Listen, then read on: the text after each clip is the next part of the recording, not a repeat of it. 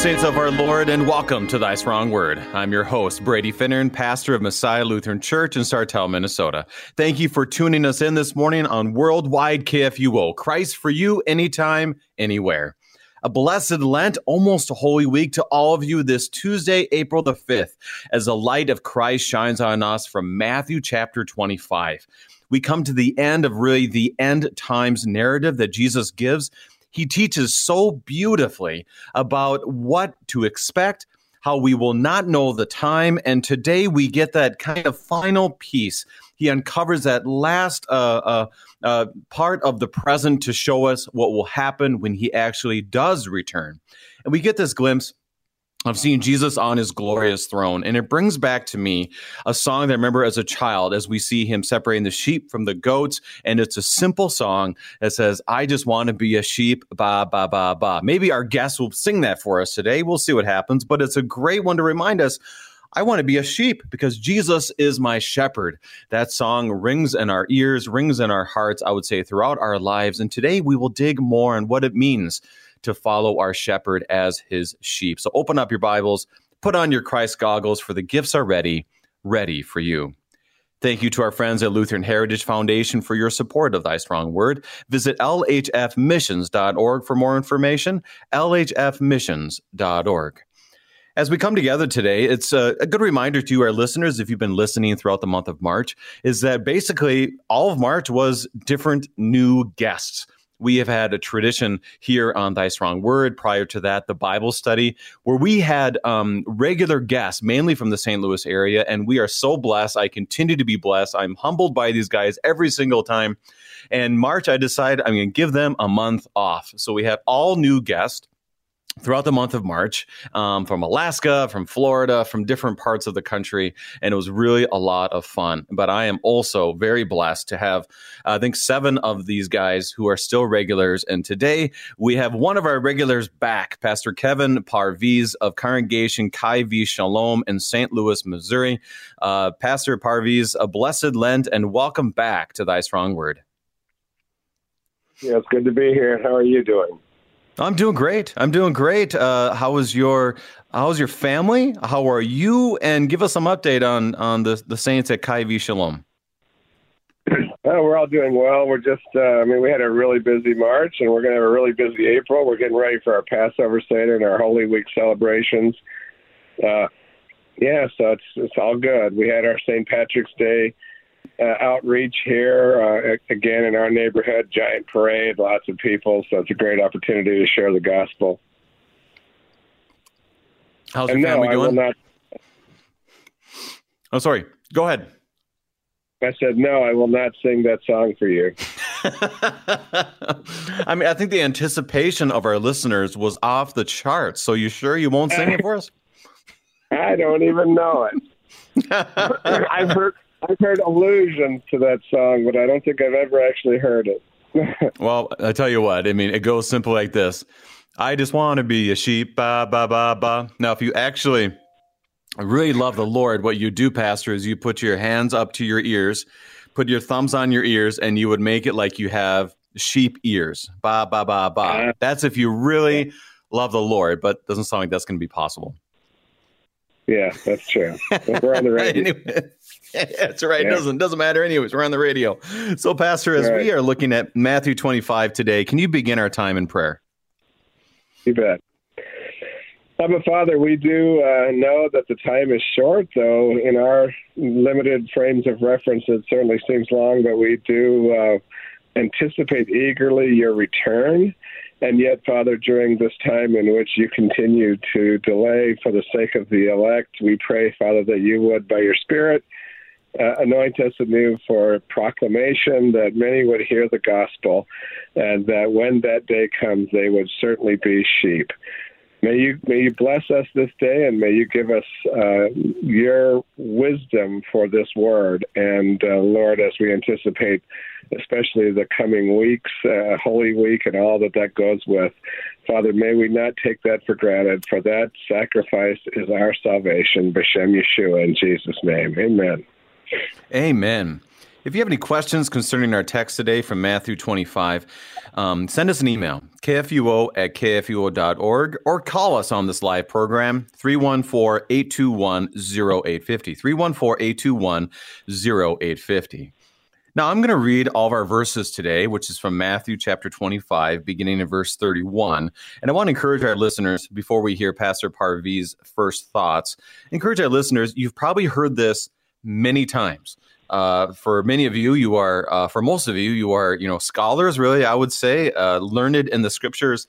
And this is something very important for us to always take a step back. I've been very challenged this week as I studied this because there's some stuff I hadn't really thought about much. And and it's good for us to always step back, look at the grace that is there. Like I said, put on our Christ goggles, but also to see the seriousness of what is said in these verses. So we'll read verses 31 um, until the end of Matthew 25. The final judgment is a heading.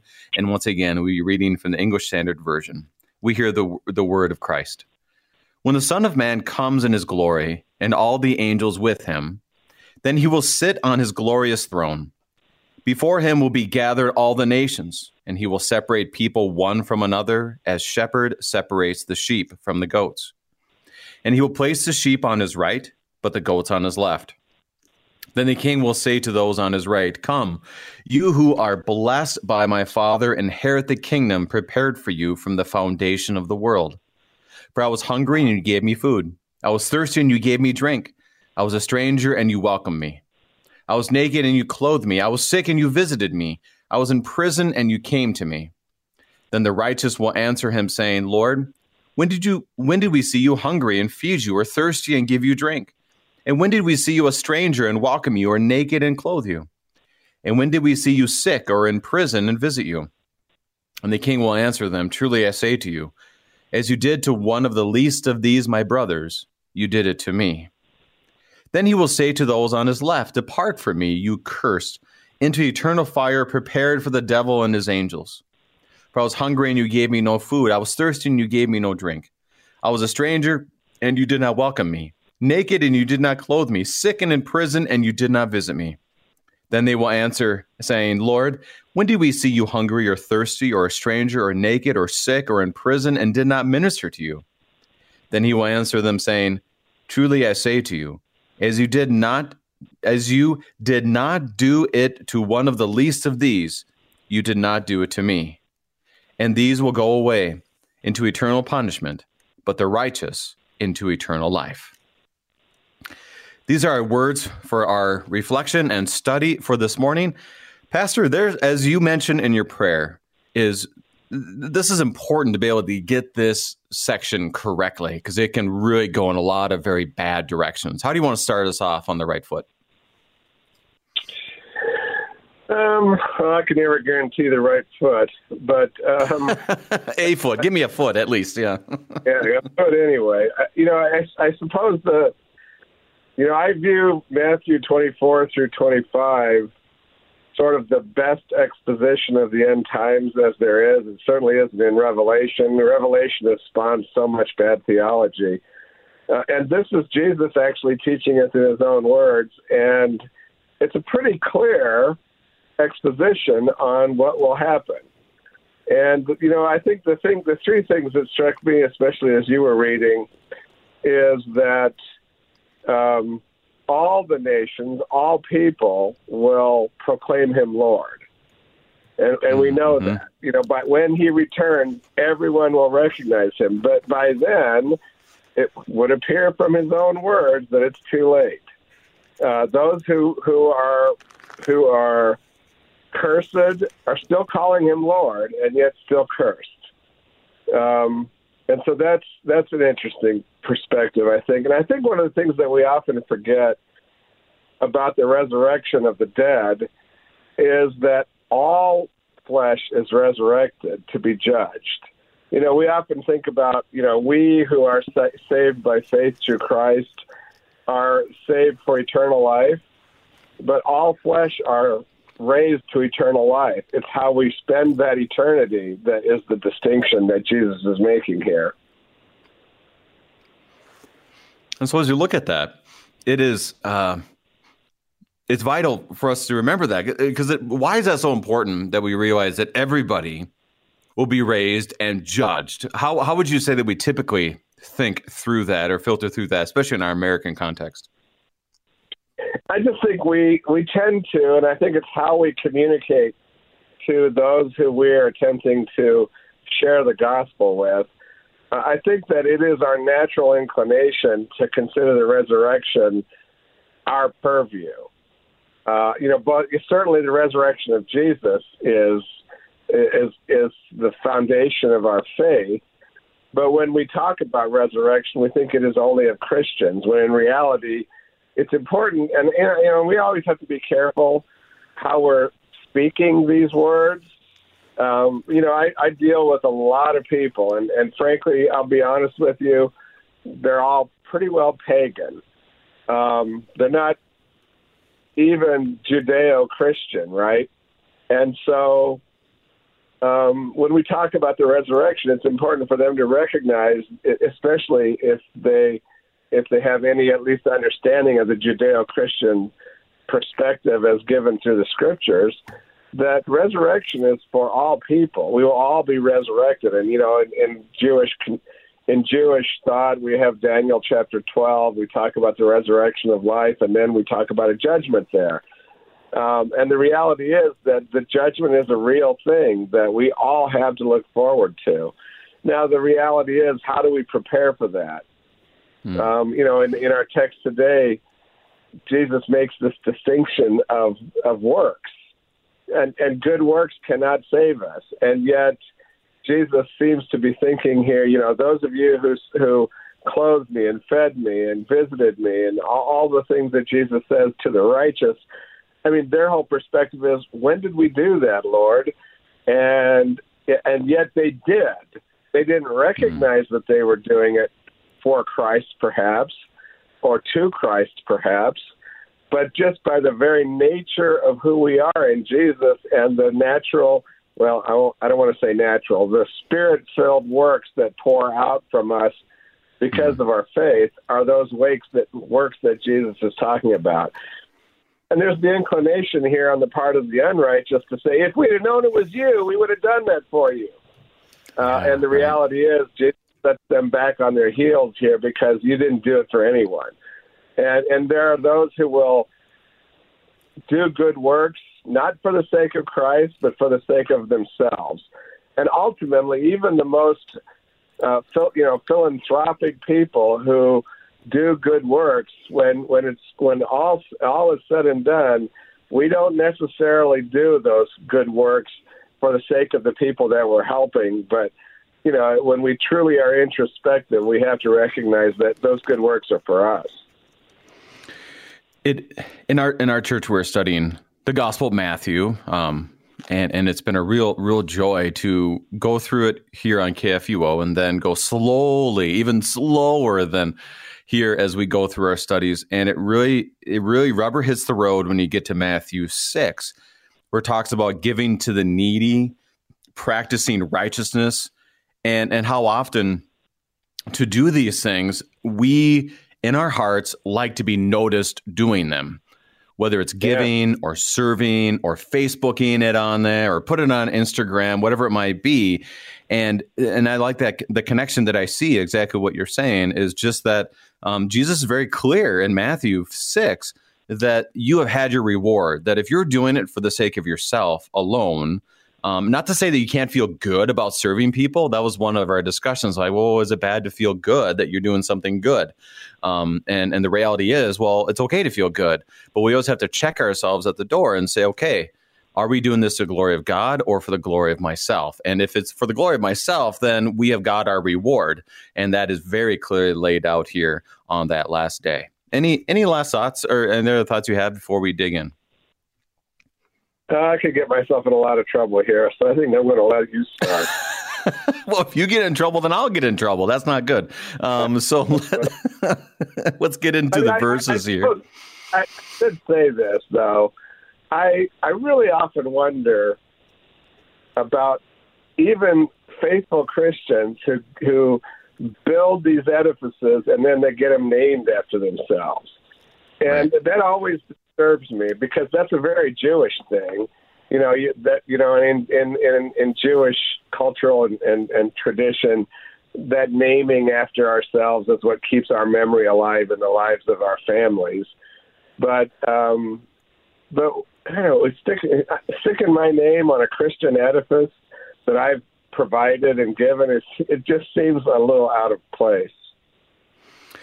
And I think that's a good thing for us to remember. Two things with that is one, that the struggle is real.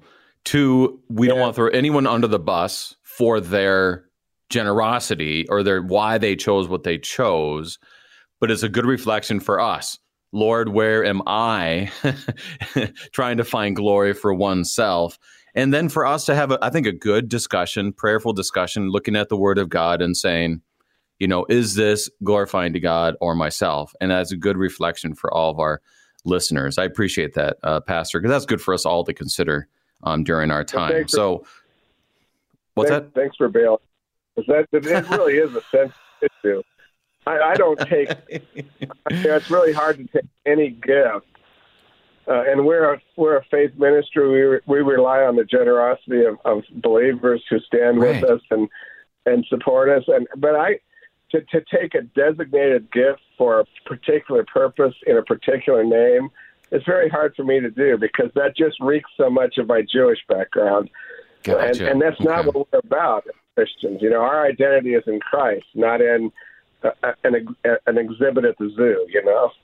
Right, right. Yeah, we're not a we're not a museum. You know, it's the living and active right. God um, as we do this. Yeah. yeah. So, so your listeners, uh, you know, well, and I, I like how you brought that up because it is a very important distinction for us to always consider as Christians. So, uh, thank you for your honesty on that, Pastor. So, let's dig into the text as we look at Matthew 25. I'll read 31 to 33. Now, we're going to keep this very simple um, and but at the same time, there's just there's a lot of gems in here. So verse 31.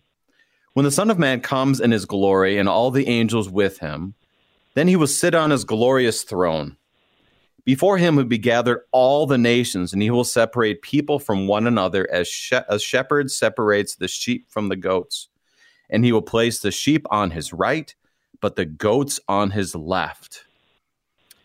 Now, let's get to kind of basic Sunday school um, kind of distinctions here, Pastor. Kind of lay this out for us. What's happening? What is Jesus talking about? I mean, this is the judgment. I mean, it is when you are placed on Jesus' left as a goat, you are judged. Um, and so it, it is the the separation of the elect and the unelect. Um, and and you know, I think one of the things that always strikes me about this and this is another issue I have to deal with with with, with regard to the end times because you know every day I pray, "Come, Lord Jesus," and my my Advent refrain is daily, right? I I especially as this world keeps spiraling into absolute absurdity, I continue to pray, "Come, Lord Jesus," and I look for that day. But I think that day is going to be a hard day. Mm-hmm. And not just for the goats, but also for the sheep because the reality is, while there will be no more tears in heaven, that day we will see our friends, our family, our loved ones on Jesus' left. Mm. And that's just got to be a hard thing to anticipate. And I don't know exactly what to expect when I have, I, I have, I mean, I, perhaps I'm bold enough to say because of my faith in Christ, but I am bold enough to say I will be on his right. Mm-hmm. Uh, but I can't speak for anybody else. And, you know, I, I have a feeling that's going to be a hard day for all people. But I'm not sure we think about that. I, well, I, I t- there's a reason why that happens is because it's quite terrifying um, to really ponder that and and to be able to, uh, as Christians, to love and care with that in the back of our minds. And I like how you said this too that I can only speak for myself on this, that I can say Jesus is Lord only by the Holy Spirit. At the same time, I can't speak for other people, but there are activities and lack of activity in faith that makes us very terrified. So, Pastor, let, us think of it this way. What is a good way for us to be able to feel that grief at the same time have a, a zeal in, in the reality that we live in. So uh, basically saying, how do we make sure that we aren't losing our minds in grief while at the same time caring and loving for people with the kind of zeal that we should have, knowing this reality of the separation of sheep and goats? What are your first thoughts? Well, in our ministry, I have a perhaps a bad saying because I don't honestly think that the I, I think all of our evangelism should be motivated by love and the gospel. But I often say, but the law ain't half bad. Uh, you know, if we are if we if we understand the reality of this this text, you know, our our hearts should be broken for those people who we know you know, there's one, there's two distinctions I have to make here. There are those who, you know, as St. Paul said, if you uh, confess with your mouth that Jesus is Lord and believe in your heart that God raised him from the dead, you will be saved. Now, we can hear that confession, but we can't see into that heart. So we make assumptions in the visible church about who is saved and who is not saved. And yet, of course, we know that there's fruit that comes from faith, and we dare not. You know, I just don't think we we should dare not judge a fellow professed believer, uh, even based upon their fruit necessarily, because we our mm. fruit is not all that great either sometimes. But the reality is, we know there are those who do not even confess with their lips. They are, as I just put it earlier, kind of the pagans among us. And uh, I mean, those we can we can discern. We know who they are, and our hearts should break for them, uh, and uh, not just because of the law, but because of the love that we've received from Christ, and and the salvation that we feel confident in is not theirs, and they don't even care, and that just it floors me, and that that should break our hearts. I mean, I I think of Jesus' lament outside of Jerusalem which is coming up in our readings here for First Palm Sunday. And he cries out for his own people who who do not who who have not received him and who will not receive him. And his heart is broken for them. And that's it's not a function necessarily of the law per se. It is his love for them that they re- refuse to receive. And this is something that for our congregation, this next Sunday is Palm Sunday. And, and and this is a good reminder. I mean, what a time of joy it is as we come to Holy Week. I mean, what a joy to know all these things that we do grieve. At the same time, we see the fullness of what Jesus has done for us. And so, what I've done the last two weeks, because I can get kind of grumpy this time of year, you get to confirmation and and you grieve the past, those those young people, and we're talking generations. I'm not just talking like my time in ministry, but generations of those who have confirmed their faith um, in the Lord Jesus. You know, I'm baptized, and therefore I'm confirming what I received in my baptism, and they are done, and then they leave, or they don't come back, or even if they go throughout high school and they don't come back, or you just grieve. And instead of me taking all that energy, which I still have for grieving, um, I decided the last two Sundays during Bible study, I made a list of all the confirmands since I started in ministry and just wrote them all down and we prayed for them. And no judgment beyond anything else, but just saying, Lord, they're yours. Lord, if there's a way we can witness to them, give it to us. Uh, we lay them at your feet and ask for your Holy Spirit to work. And that's that's kind of my encouragement through this because Pastor Parviz is just really laying out the the full reality of what these words are, and they're very serious. And that's why we once again pray. Pastor, anything else on those first uh, verses 31 through 33? No, I'm I'm trying to be happier than I am. Hey, but it, you, I think you are happier than you than you're than you're thinking you are. So let's continue on, verses 34 through 36. Then the king will say to those on his right, "Come, you who are blessed by my Father, inherit the kingdom prepared for you from the foundation of the world." For I was hungry and you gave me food. I was thirsty and you gave me drink. I was a stranger and you welcomed me. I was naked and you clothed me. I was sick and you visited me. I was in prison and you came to me. Pastor, it says they're at his right. Any significance that you have found with saying, okay, he's at the right hand of Jesus? What does that tell us? Well, my uh, my son's name is Benjamin, and his and his name means son of the right hand. Mm. And uh, Benjamin, and of course, we know that as Jesus ascended, he sits at the right hand of God. So there's this inclination, if we look, you know, if we think in our limited human perspective, uh, the, the crown uh, that is the Father's, King of the universe, and his Son sits at his right hand, and we sit at his right hand. You know, my Son sits at his right hand. Um, there, there is this. It's almost as if, uh, for Jesus anyway, there is this. He is the focal point of history upon which all things will go into infinity, either on his right or on his left. And I, and so his right is is to the right of the Father as well, and all things to the left are going to be judged to to as we will talk about later to not such a pleasant eternity. And so this this right uh, right hand is a it's a it's a common thread throughout the Hebrew scriptures. Uh, our name is engraved on his on his hand. Um, so you know, I, I just I just see this this line of saints stretching into infinity at Jesus' right hand.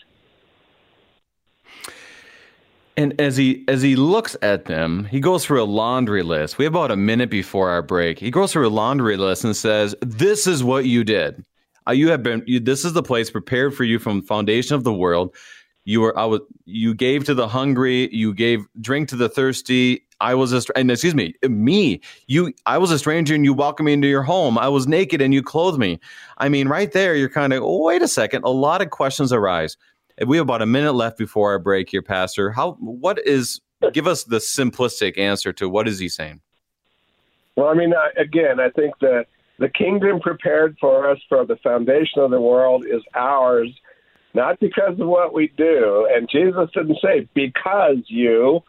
Uh, I mean, the English translation says for, but it is the things that you do naturally flow from the faith that you have that is in in the redemption that God gives us through Christ.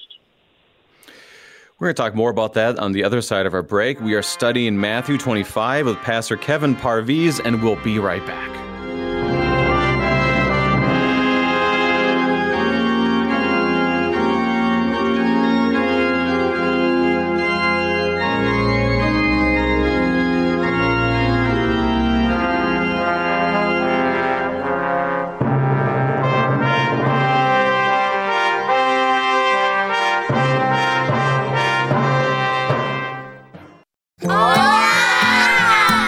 These are the voices of young Lutherans in Mexico City, children who are excited to learn more about their Savior, Jesus.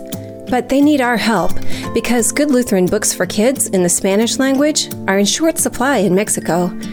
To learn how you can help tell Spanish speaking kids everywhere about Jesus in a language they can understand, go to the Lutheran Heritage Foundation website at lhfmissions.org forward slash Juan 316.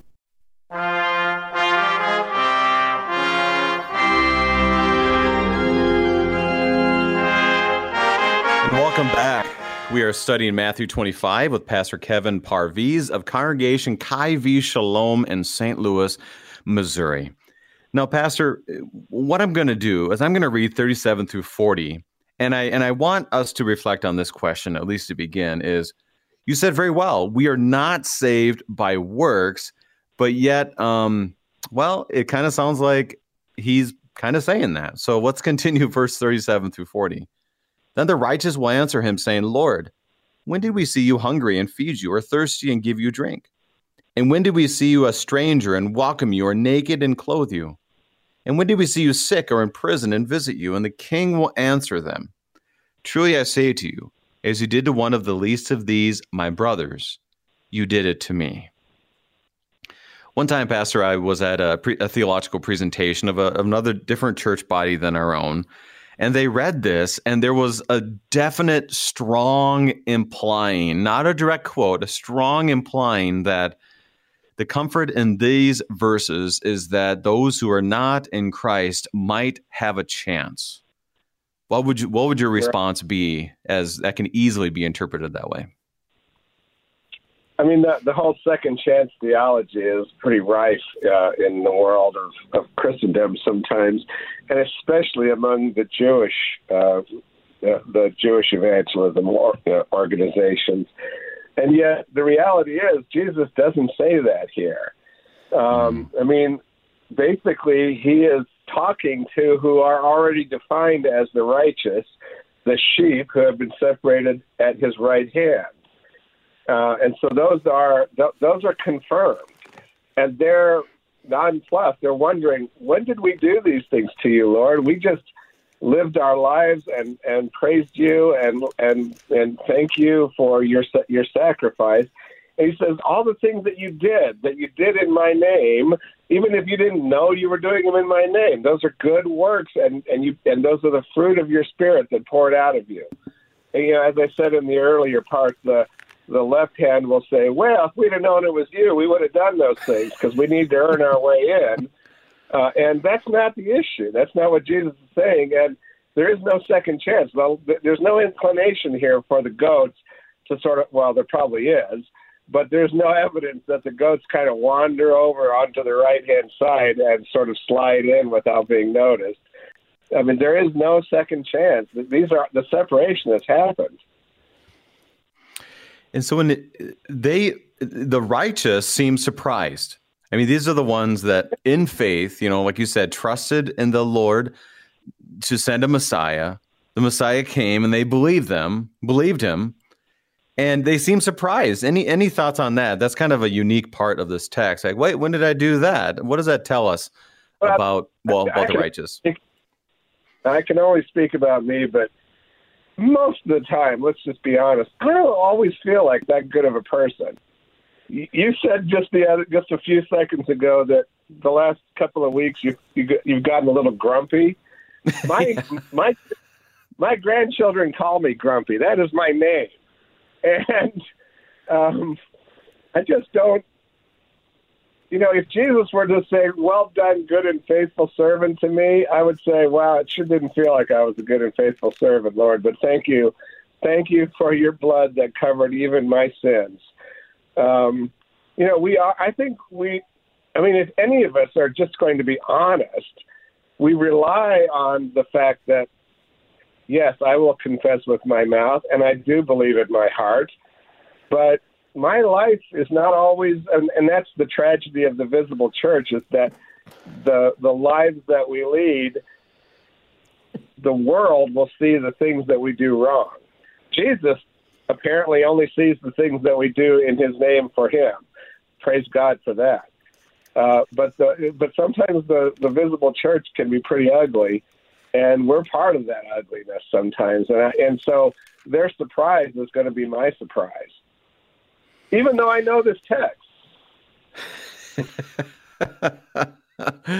it is um it is an interesting dynamic as we look at this and it brings to another question. So you define very well when we look at all nations. There's no questions about that. It is all people those who have died in christ those who have died without christ those who are alive in christ and those who are alive without christ. And then it gets to verse 40 which can easily turn into something that can bad theology once again.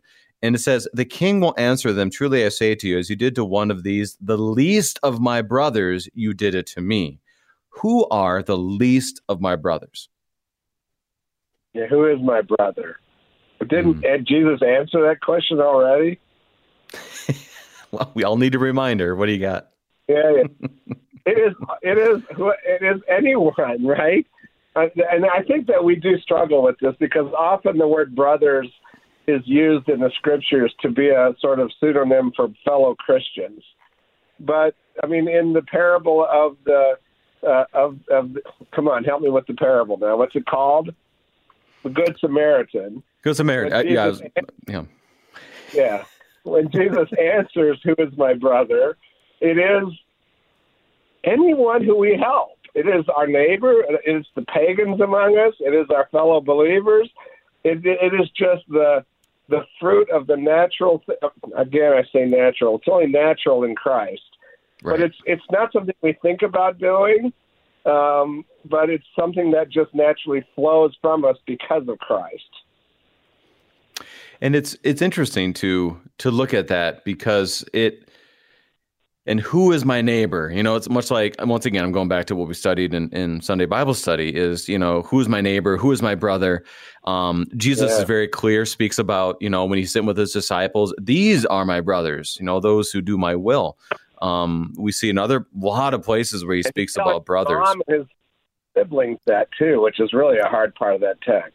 Yeah, can you imagine? Oh my goodness. It's just it's just mind boggling yeah. at times. And yeah. and here it definitely just kind of levels the playing field, no doubt about it. Even Dr. Gibbs in his commentary speaks a lot about that this could also be just directed at those who bring the good news of Christ. You know, when when he sends out his disciples and says, Do not do not bring food, do not bring money, any of those things. And if people deny you, then just wipe off your feet and move on. And he speaks very clearly on that this is, you know, it could be that way. It could be seen as as those who bring the good news of Christ, which I think fits as well into this text. But definitely, we have this strong indication throughout the book of Matthew that we are called to to love our neighbor as ourselves, as as Christ has loved us. So clearly, who are they, who who is it? It's it's it's everybody, which is terrifying because there's some people I don't really necessarily want to be with, and now I'm going to be with them throughout eternity. No, I was kidding. Um, All right, anyway, not God. That's right. That's right. So, Pastor, anything in those? We, you know, now we've seen the sheep, and it's clear that they have a shepherd. The eyes are on the shepherd as these words are coming. Any last thoughts before we get to the goats? I just think it is. Um, it's important to remember they're surprised. That's that's the the key to the relationship that we have with Christ. Is that we we should be surprised, frankly. Yeah, I, I have confidence in in my faith, but I mean, I'm if it were up to me to get into heaven because of my works, uh, that would be the big surprise. So uh, uh, I just praise God that it's not about that. And then He will say, "But you have done these good works, and I don't even know about them. But thank you, Lord." And this, I mean, this brings us to um, you know, when, when he talks about well done, good and faithful servant, which happens right before our text, Matthew 25, mm-hmm. verse 23. And that's something that, you know, the parable of the talents can be just as terrifying in that way because we all desire to hear those words well done, right. good and faithful servant. And that's where, like you said, that surprise shows us that it wasn't like they were giving a list and going, okay, see what I've all done here the good and faithful servant is obviously Christ, and He gives us His own righteousness, and from there He's always yeah. at work. So it's it's you, you, can't get away from Christ the more you look at this. Anything else, Pastor? Before we move on. Nope. Move on. All right. All right. Here we go. Verse forty-one. Like you said, they're separating the sheep from the goats. Verse. I will just read verse forty-one. Then He will say to those on His left, "Depart from me, you cursed." Into eternal fire prepared for the devil and his angels. Right there, Pastor, if we stopped at verse 40, we would be left with a little bit of comfort, a little bit of, okay, all right, yeah, this is good, this is great. Verse 41 definitely throws us to our knees. Um, yeah. What is he saying? And, and, and the, the, grief begins here. What are your thoughts? I mean, you know, I, I talk to my students, my STEM students, a lot about when this when did the devil get cast down into the earth? When was this rebellion in heaven that we read about? And you know, it's somewhere in the creation story, but somewhere in that, these the, these angels of God chose to rebel and and set themselves up as either an equal or against, right?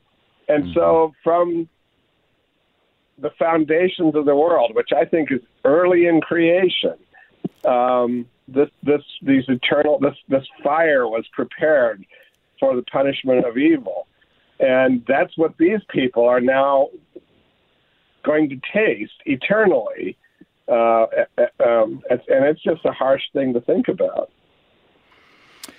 guaranteed not a place that we want to be, no doubt about it. Even with total freedom, maybe you have total freedom to do whatever you want to do, it's still not going to be the place that we want for ourselves or for anybody else for that matter. Uh, yeah, let's continue on. Go ahead. I think separation from God is just going to be like eternal loneliness, and we don't know what. But this text seems to imply that that eternal life is is going to be one of fire, uh, but but fire eternally. Uh, that's not just loneliness. That's just not separation. That's just not I don't care non-existence. Whatever people think that you know death outside of Christ may or may not be. Um, this is pretty graphic. So let's hear a little more about these goats. Verse 42 For I was hungry, and you gave me no food. I was thirsty, and you gave me no drink. I was a stranger, and you did not welcome me, naked, and you did not clothe me, sick and in prison, and you did not visit me. Then they will answer him, saying, Lord, when did we see you hungry or thirsty, or a stranger, or naked, or sick, or in prison, and did not minister to you? This is here here we see the interaction of the goats and Jesus. So they clearly know that this guy is the savior. And what did they ask him? What what you know, it seems like before they're sent, they're able to talk back to Jesus, if you will. So it's kind of a unique interchange at this point.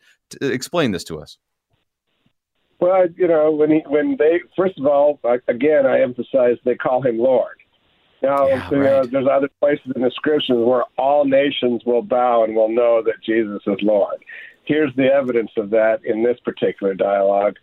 And uh, so they refer to him as Lord, and then they say, you know, and again, I, I do paraphrase. I see things in dramatic sense. But they're saying, when did we see you? When did you come to us? When we did not know it was you. That's not our fault. And and if we'd have known it was you, we would have done those things for you. Um, you know, that's just not an excuse. That is, there's, I mean, ignorance is no excuse, right? um, that, that's why it's important to tell about Jesus so people can't claim ignorance, even though they're going to anyway. That's yeah, that's a good point. It's kind of like a speeding ticket. You know, I didn't know it was 30 miles per hour that you drive on every single day of your yeah, commute exactly. to work. Anyways, so, so it, it definitely gives us this understanding, as you said, Matthew 24 and 25 very clear. I mean, you can't get away from this that there is salvation in Christ. That's very clear. Christ will come when we do not know. And there's a time where you can no longer enter. You know, this is the marriage feast. This is the 10 virgins. This is all of that, that you have to a time and then it is done. And this is very clear. You can even be talking to Jesus and the time has passed. What yep. does that do to us as as as Christians or as people in general? And I, I guess that hits us a certain way. And what does that tell the church of today as well? Well, of course, one of the biggest concerns of almost all churchmen that I've ever talked to is that, you know, Easter Sunday is coming and we're going to see people that we haven't seen all year. Maybe, you know, especially now with COVID 19, we haven't seen them in two years, right? But but it's not that they don't they haven't been coming to church virtually or they but there's just there's so many professing Christians and I use that phrase very carefully professing Christians that just don't go to church right? And and they will come on Christmas they'll come on Easter. So so there's it's twofold here. One of the things that we need to you know and I always say this you know, evangelism to the unbeliever is really important because of this text, but evangelism to the believer is also important because we can walk away from the faith that Christ gives us. We can deny it after the fact. And and so our the church's responsibility is and I use responsibility somewhat lightly, I suppose, but it's it's our joy, but it's it's also the things that we do is that we need to spend time encouraging our brothers and sisters in their faith and and helping. You know, you talked about the catechumens who confirm and then never come back to church. I mean, that is we don't know what well, you know, sometimes I'll do these funerals of supposed believers who have passed away without seemingly any any relationship with God in Christ. Uh, and all I can do then is just rely on their baptism and God's promises in baptism.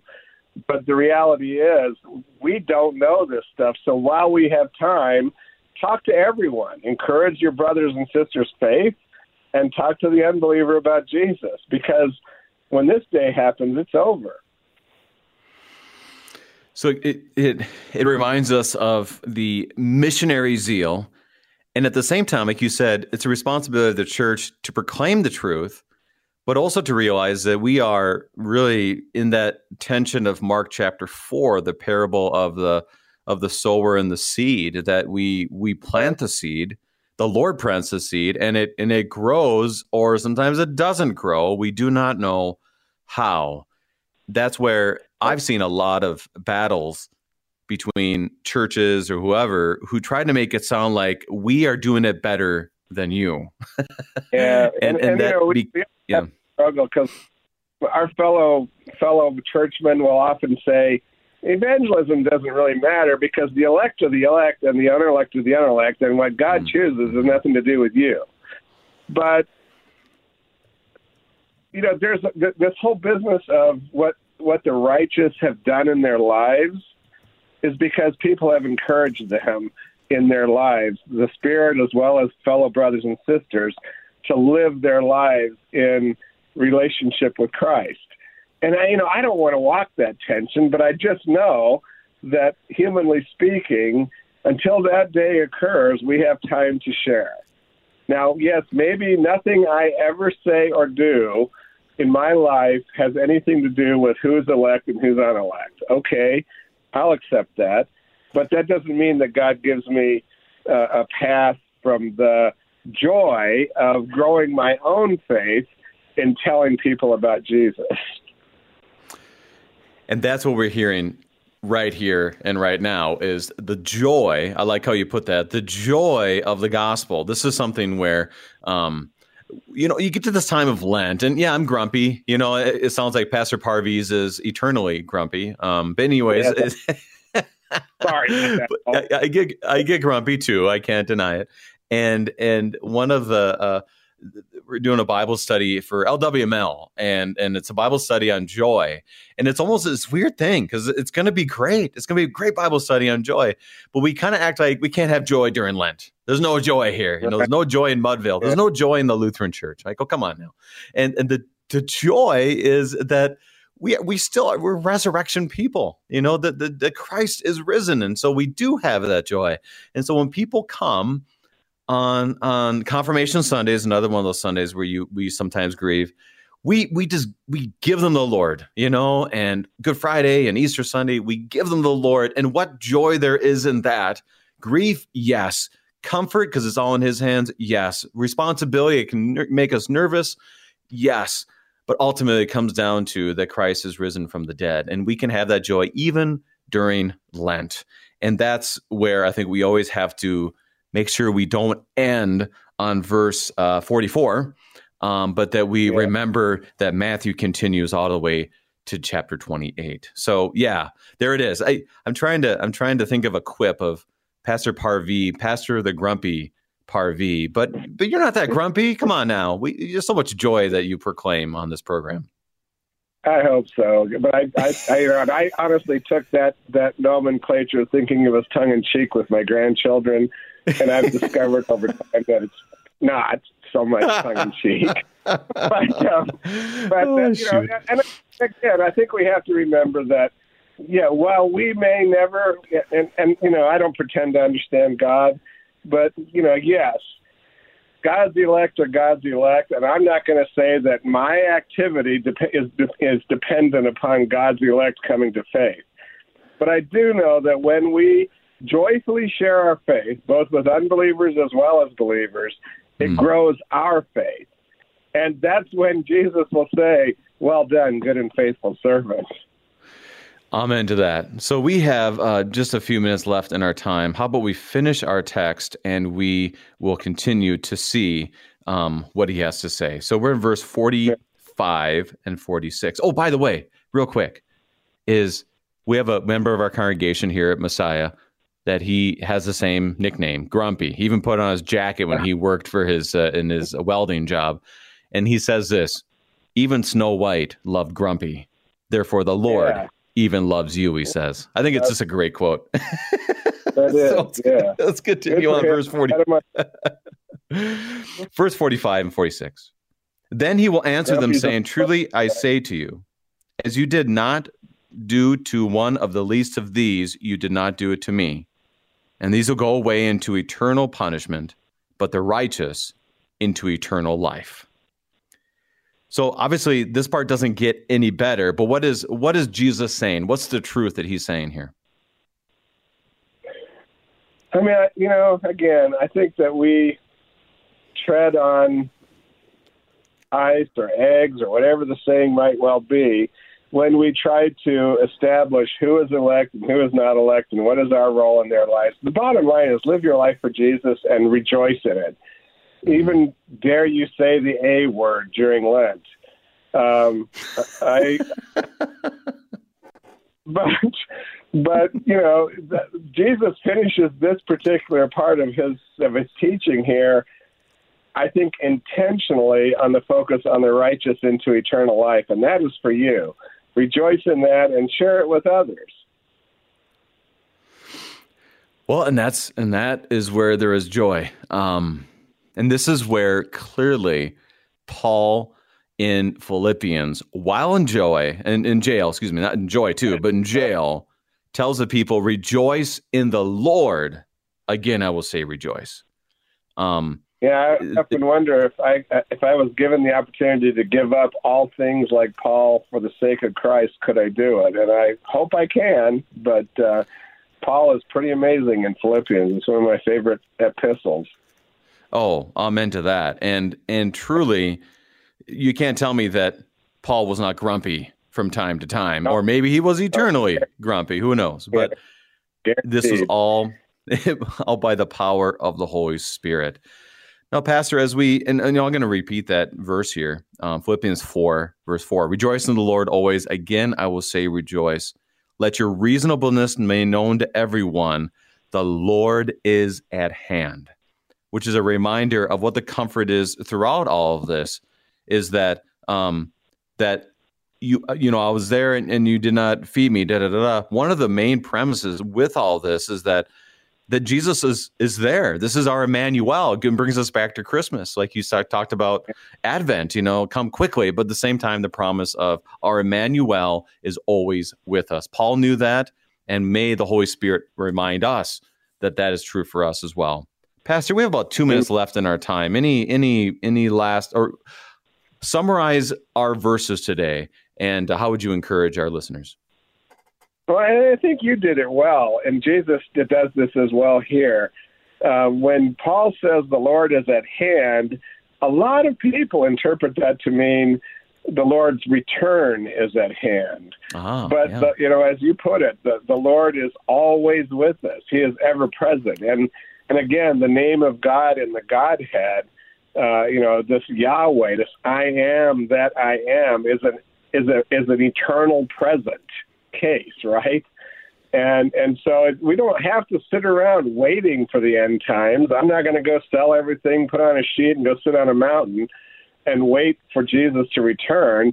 He is with us now, and He calls us to live these lives uh, that He that just flow from us because of the living water that He has poured into us. So rejoice. You know, yes, I look forward to the end of the physical world because it's just so ludicrous. But you know, until that time, the Lord is with us now, and rejoice in Him, even when we have to listen to the news. Now, Pastor, I'm going to ask this final question. We have about a minute left. Is as you work with the Jewish community, first of all, what are the prayers that you would ask for our listeners to pray for you and your work, but also uh, just I don't know, just the realities as you work within that specific community and what we hear in our text today? Well, I mean, the harshest thing about uh, working with the Jewish community is their perception of the church and of Jesus because of the church. And so, you know, my my often my prayer is simply that that they can get over these cultural uh, realities that have been historically in the church, and and just uh, just look at the Hebrew scriptures, uh, seeking that, that that God would show them the truth. Um, and and that's my prayer is that they would just read their own text and pray that God would show them the truth. And and when He does, it is that truth that is in Messiah Yeshua as it says, but the righteous into eternal life, and that righteousness only comes from Christ. Pastor Kevin Parviz of Congregation of Chai v'Shalom in St. Louis, Missouri, giving us God's strong word from Matthew chapter 25. Pastor Parviz, great to have you on again, and thank you for bringing us his gifts. Yeah, thank you, and sorry I'm so grumpy. As it says, Snow White still love Grumpy, and the Lord still loves you in Christ. I'm your host, Brady Finnern, pastor of Messiah Lutheran Church in Sartell, Minnesota. Thank you for joining us, and the Lord keep you safe in the palm of his hand.